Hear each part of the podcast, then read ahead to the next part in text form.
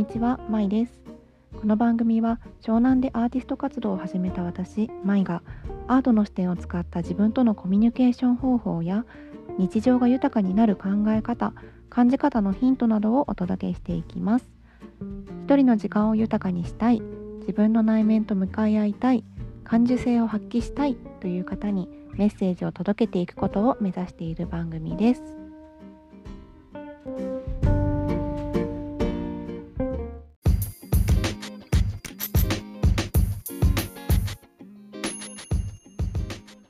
皆さんこんにちは、まいです。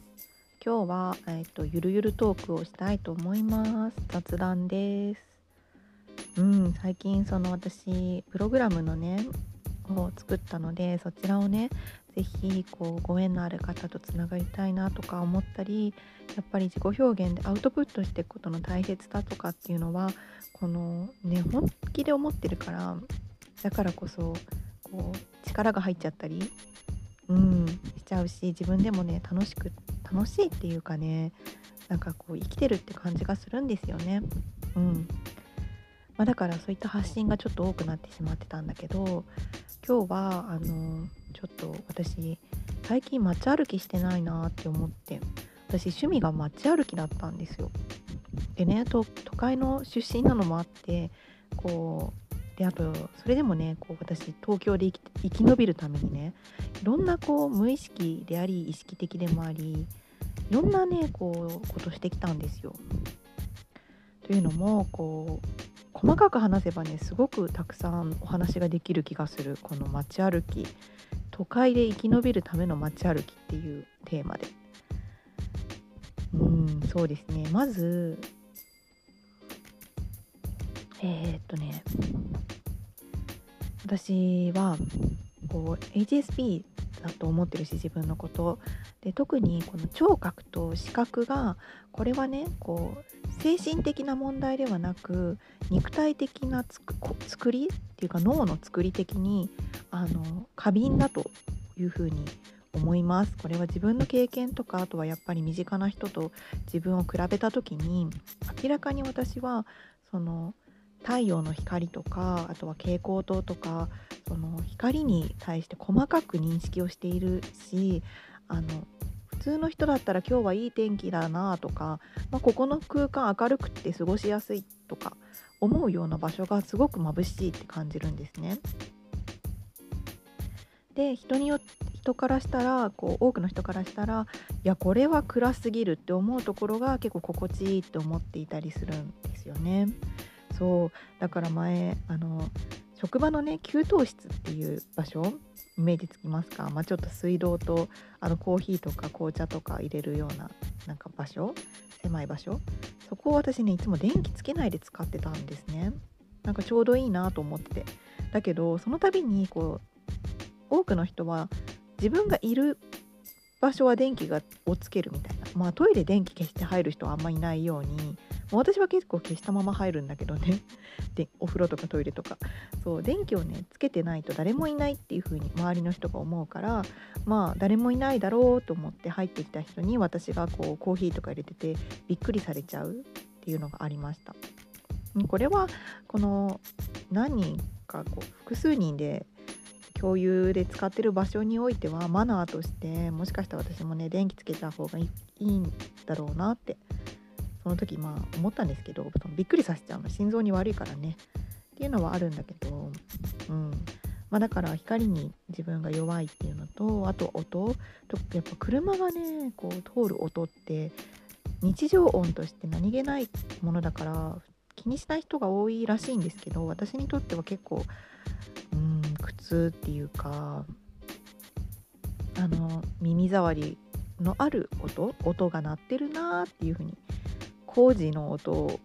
がまあずっと聞こえたら、こうやっぱりそんなに過敏じゃない人は工事の音がするな、うるさいなっていうくらい、そのイレギュラーさが私はこう車の普通の毎日の車の音が結構気になったりする、うん、っていうのもありました。でもねこうそれに気づいてから結構時間がもうにねんくらい経ってるんだけど、最初はこう救われました。うん、で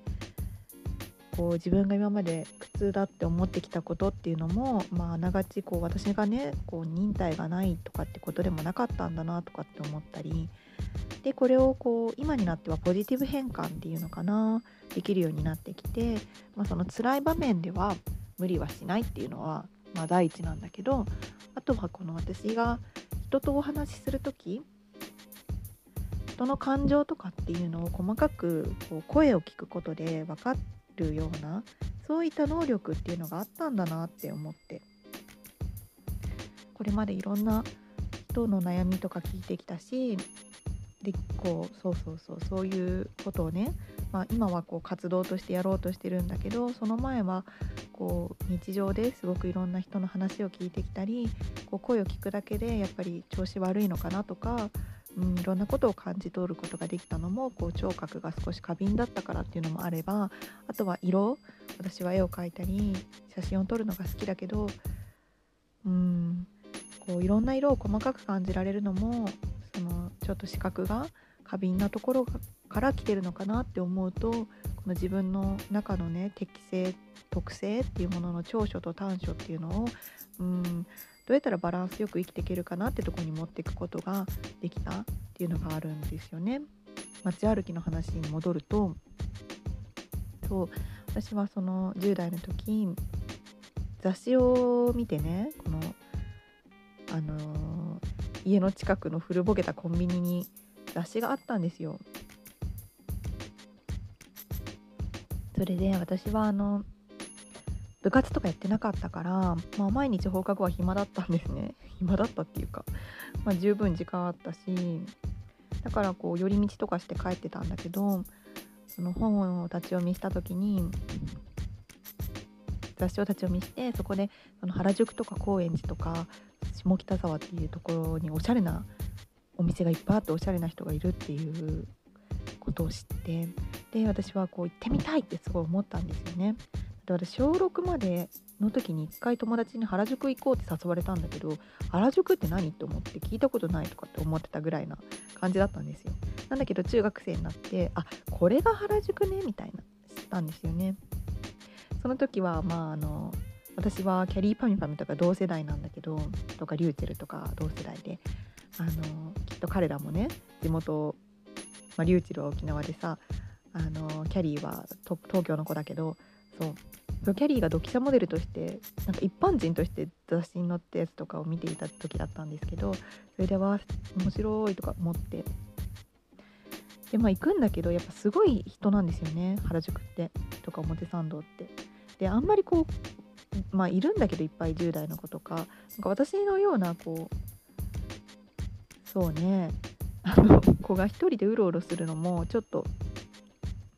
あれなところもあったかなとか思うんだけど、で私はその高校をねすごく遠くの方まで通ってたから定期があって、電車のだけどこの私地下鉄が本当に苦手で、あの高校を選んだ理由もその地下鉄に乗りたくないっていう理由で高校を選んでたの。これもね よんじゅうごパーセント くらいそうかな。あとはそういう行きたいと行きたい学校だったとか自分の頭のレベルとかもあるからさ、そういったものを含めてでも よんじゅうごパーセント くらいはその地下鉄だけで地下鉄じゃない電車で通学したいみたいな、ちょっと頭変だよね、変かもしれない、うん、でもその時からやっぱり自分の中でねその今いる環境っていうのがたとえ恵まれているとしても自分にこうフィットフィットしてない、努力してもフィットできない場所なんだっていうのを認識してたわけなんですよね。これは都会に住んでようが田舎に住んでようが日本に住んでようが外国に住んでようが、その自分の生まれ降りた場所と自分のそのアイデンティティとか自分の特性個性っていうのがフィットしないことってみんなたくさんあると思って、だからこの自由な時代はみんないろんなところにこう 行く行きますよね。移住したり留学したりとか、別にねその場所で生涯過ごさなきゃいけないっていうルールはないからさ。そうそれで私はその原宿とかに行くときにこうどうやったら私がストレスなくなるべくストレスを少なくいけるかとかっていうことまで考えたりしてたんですよ。だからこうね移動する過程を大切にしてるって言ったら聞こえがいいかなって思うんだけど、多くの人はね多分ね原宿に着けばいいから、できるだけ安くできるだけ短い時間で行きたいと思うと思うんですね。だけど私にとってはそれは最優重要事項ではないことだったんですよね。できるだけ静かにストレスなく気分よく行けることっていうのを考えてました。だからこうできるだけ乗りたくない電車路線とかも乗らないようにして、わざわざちょっと離れたところからあの歩いて原宿の方まで行ったりしてたんですよ。まあ、その時ねあんまりまだ Google マップとか気軽に使えないから結構感覚でね歩いたりしていて、その時に、まあ、街歩きの楽しさっていうのを知りました。で特にその、まあ、地方から東京に出てきた方とかも分かると思うんですけど、東京のその街ってさんじゅっぷん歩いたら全く別のよう街にこうたどり着くんですよね。オフィス街を歩いていたと思ったら急に高級住宅街に行ったり、あとはその繁華街だったんだけどさんじゅっぷんも歩けばね、このこ古民家みたいな古民家民家あの昔ながらのもう昭和のお家が建て並ぶような場所に出て行ったり、下町みたいなところに行ったり、あとは工場地帯にたどり着いたりとか、歩いてるだけですごくいろんな多様な街の変化を感じられる。であとはもっと細かく言うと、すっごい例えばせんきゅうひゃくななじゅうねんだいぐらいのビルなんだろうなっていうようなこうビルの隣にこう今年できたばっかりの新しい施設っていうものがあったりすると、そのコントラスト放ってるエネルギーが違すぎてもうクラクラしますね。私はうーんクラクラするんだけど、それがまあ刺激的だったりもして、いやー人間すごいなとか思うわけですよ。でその隣にはさまたこう絶対立ち退かないぞっていう強い意志を持ったこうボロボロボロボロって言ったら失礼だけど古いこう木造のね家屋があったりもして、そしてその隣にはこう空き地になっていたり駐車場になっていたり、あとはこう入れ替わり立ち替わりいちねんももっと経たないうちに新しいお店に変わったみたいな場所とかもあると、こう行くたびに違うお店があって、どういうことってなったりする。なんかそういったことが好きで見るのが好きで、あとは細かなその住んでいる人のこう個性が出てくる こうこれはね、まあ、東京じゃなくて川崎の方で私がおすすめなのが、まあ、川崎のこう線路沿いって結構ね歴史的な、まあ、昭和を感じる街並みだったりするんですけど、あの自分の家の敷地外にたくさんこういうのなんていうんだっけ路上なんとかって言うんだけど、そのたくさん自分の家の敷地じゃないだろうってところに自分の庭みたいにして植物をね植えまくったりする、なんかそういうのがまかり通っちゃってる。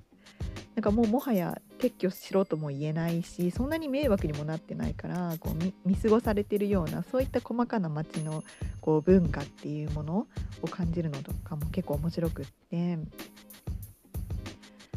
でそこでさあの植物売ってたりもするんですよね。ひゃくごじゅうえんでどうぞみたいな。これは結構あの場所問わずいろんな地方とかでもよく見られることかなって思うんですけど、なんかそういう細かなことを感じるのが好きで、あとはこう歩いてるうちに私もそのねあの エイチエスピー とはいえやっぱ好奇心旺盛な部分っていうのは人一倍なんですよね。だからそれをでもこうディズニーランド行くとかこう旅行行くとかなんかそういう刺激ではとは違う刺激なんですよね、私が求めてるのが。だからこうさんじゅっぷん歩いて全く違う街に着いたっていうのとか、あとは迷うかもしれないっていうのが結構スリリング、多くの人はジェットコースターで感じるようなスリルを、私はその迷って戻ってないかもしれないけどなんか夕方までにこの目的地に着くっていうこうチャレンジみたいな、なんかそういうのをやっていたりする子でした。でね、まあ、最近はちょっと遠いところに引っ越してきたのもあって、なかなか都会のこう街歩きっていうのをしてないなって思って、で、まあ、東京の方もなかなかその行きにくい情勢だったりもするし、ね、で何が話したかったんだっけ、まあ、雑談 だ, だからいいんですけど、そうそうなんですよ。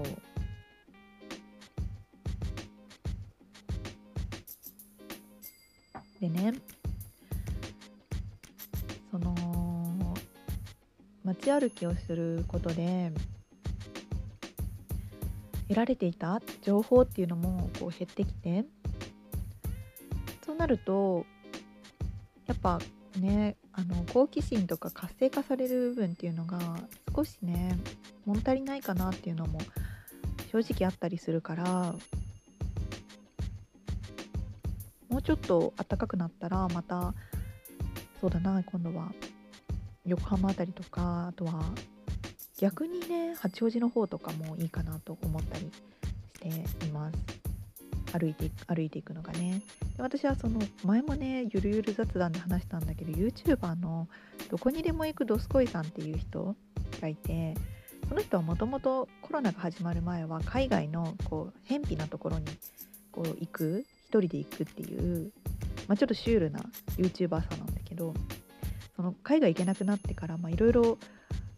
模索されていて、まあどうしようみたいな、追い詰められて YouTuber として、まあそれでその方もあのまあそうそうそうそこであのなかなか普段みんなが行かないような場所を日本の中でね国内で行ってくれたりして、そこの街歩きっていうのをこう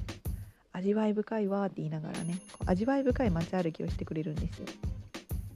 それが私結構本当に好きで見ていて、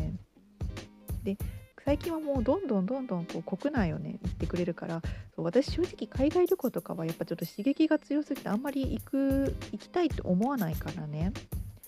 だからこう国内を歩いてくれるとすごいワクワクするんですよ、見ていて。最近だとね和歌山行きたいなと思いました。和歌山って独特の文化があるみたいで、その大阪、関西とかの大阪とも離れてるし、で、まあ、三重と隣接はしてるんだけど、その近畿地方ともちょっと離れていて、でなんか電車とかの都合都合なんかあり方によって割とこう陸の孤島的な独特の雰囲気がこう成立してるみたいで、和歌山のその港っていうのはこう戦前わかんない昭和いつかな、なんかその昔にね結構船電車が主流じゃなかったり、陸路があんまりこう整ってない時代、船でこう貿易っていうか東京の方とか千葉の方の港にすごい船でねこうつながっていたらしいんですよ、頻繁に。だから東京の人とかも和歌山行ったり、和歌山の人が東京で出稼ぎに行きやすいみたいな環境があったみたいで、なんかそういう交流があるっていうのを聞いて、いやーすごい興味深いなって思いました。私もその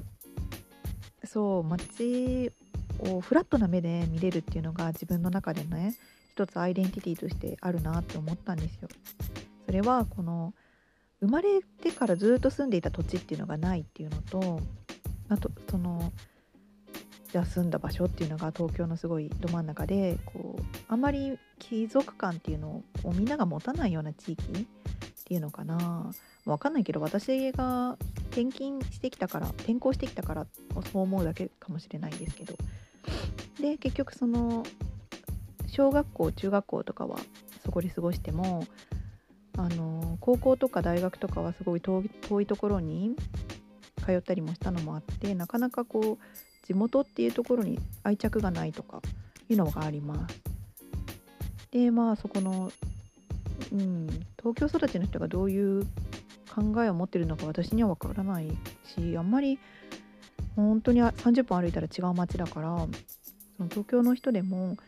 全然住んでる場所によって違ったりするんですよね、考え方とか。うんでこう外から見たこうこの〇〇区はこういうイメージとかっていうの、なんかそういうのも住んでる人と外から見たイメージっていうのはやっぱ違くって、そういうのってよく観光地あるあるだと思うんですよね。まあそういったそのギャップっていうのはどこにでもあるし、これって別にその街だけに限らず自分の内面と外面、外見のギャップとか、あとはね話し方とか、うんなんか何にでも置き換えられることなので、結局私もその都会育ちなのに都会っぽくないって言われることとか、あとはこうコンプレックスっていうのかな、皆さんの地元コンプレックスみたいなのを刺激してしまう存在にいるだけでね、そのイライラされさせてしまうこともありました、正直過去に。でもそればっかりは私にもどうしようもなくってね、うん、で日本国内だけだとそういうことどこの出身っていうのってやっぱり話題になるから、で私自身が自分でこの都会が合わなくてずっと私も悩んできて、で今自分の似合う場所っていうのを求めてさ、転何引っ越しとかを繰り返してみたり、あとは自分の中でこう折り合いをつけたり、帰国子女とかっていうアイデンティティとかもどうやって付き合っていったらいいかなっていうのをやっていることを、やっぱりそのラベリングでね、東京出身だからっていう風にラベリングされることも正直ありましたし、だからあなたはこういう人でしょとか、あなたには分からないでしょとか、悩みをね、そのまあ分からないかもしれない、その閉鎖的な地方のこう町に育った方の苦悩っていうのはこう直接的にはわからないし、でもそれもは逆にしても同じなんですよね。その人は私の持ってる悩みっていうのはわからない、直接的にはわからない、でもだから分かり合えないかって言うと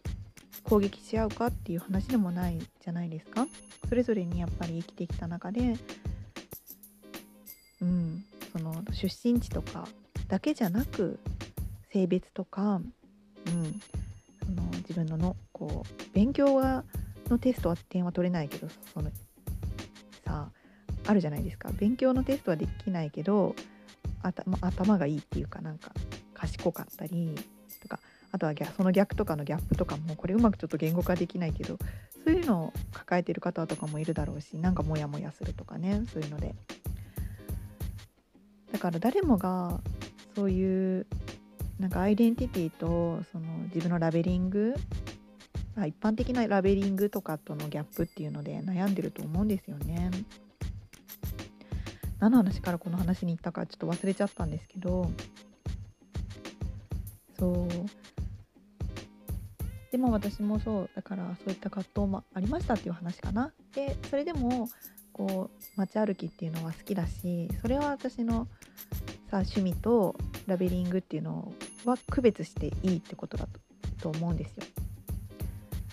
そう、それであそうそうそうそう自分そうあの街をフラットな目で見れるっていうお話でしたよね。そうだからその常に私はその部外者として街を見ている側面が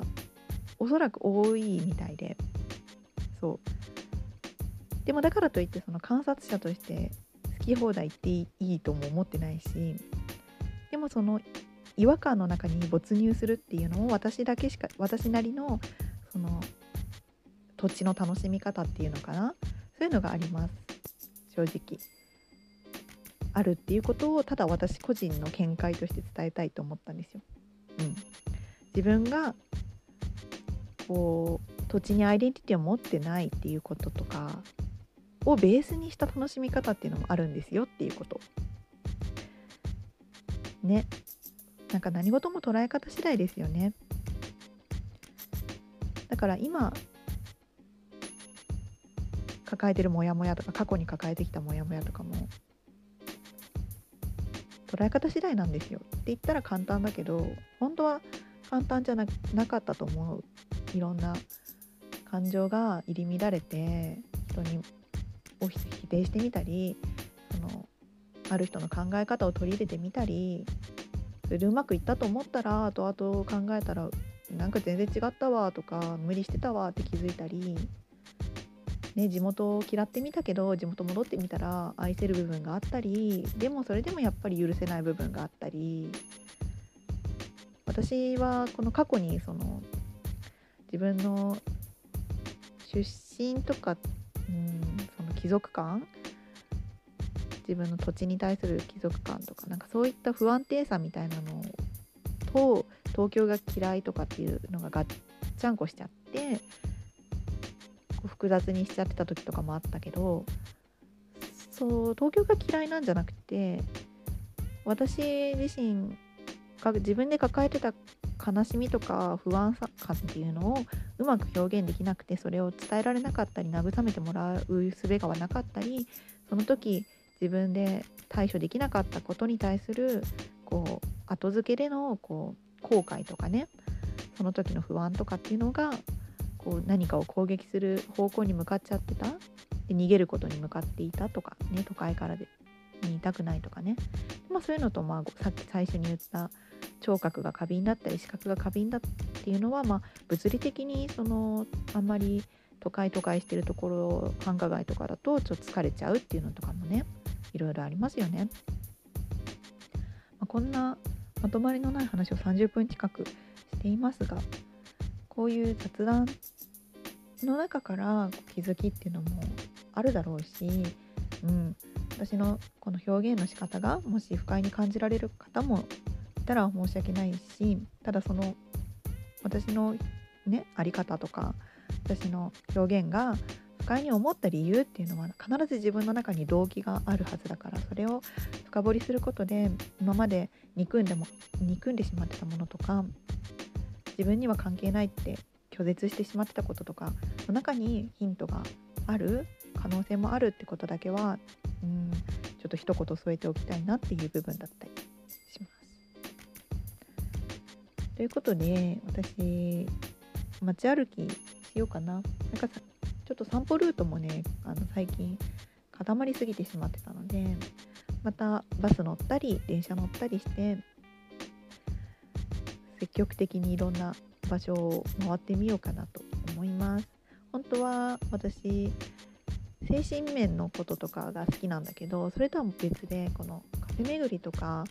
街の印象とかをね、事細かに記述するブログなんかもやりたいなって思いつつ手が回ってなかったりします、はい、ということで以上になります。ゆるゆる聞いてくださってありがとうございました。ではバイバーイ。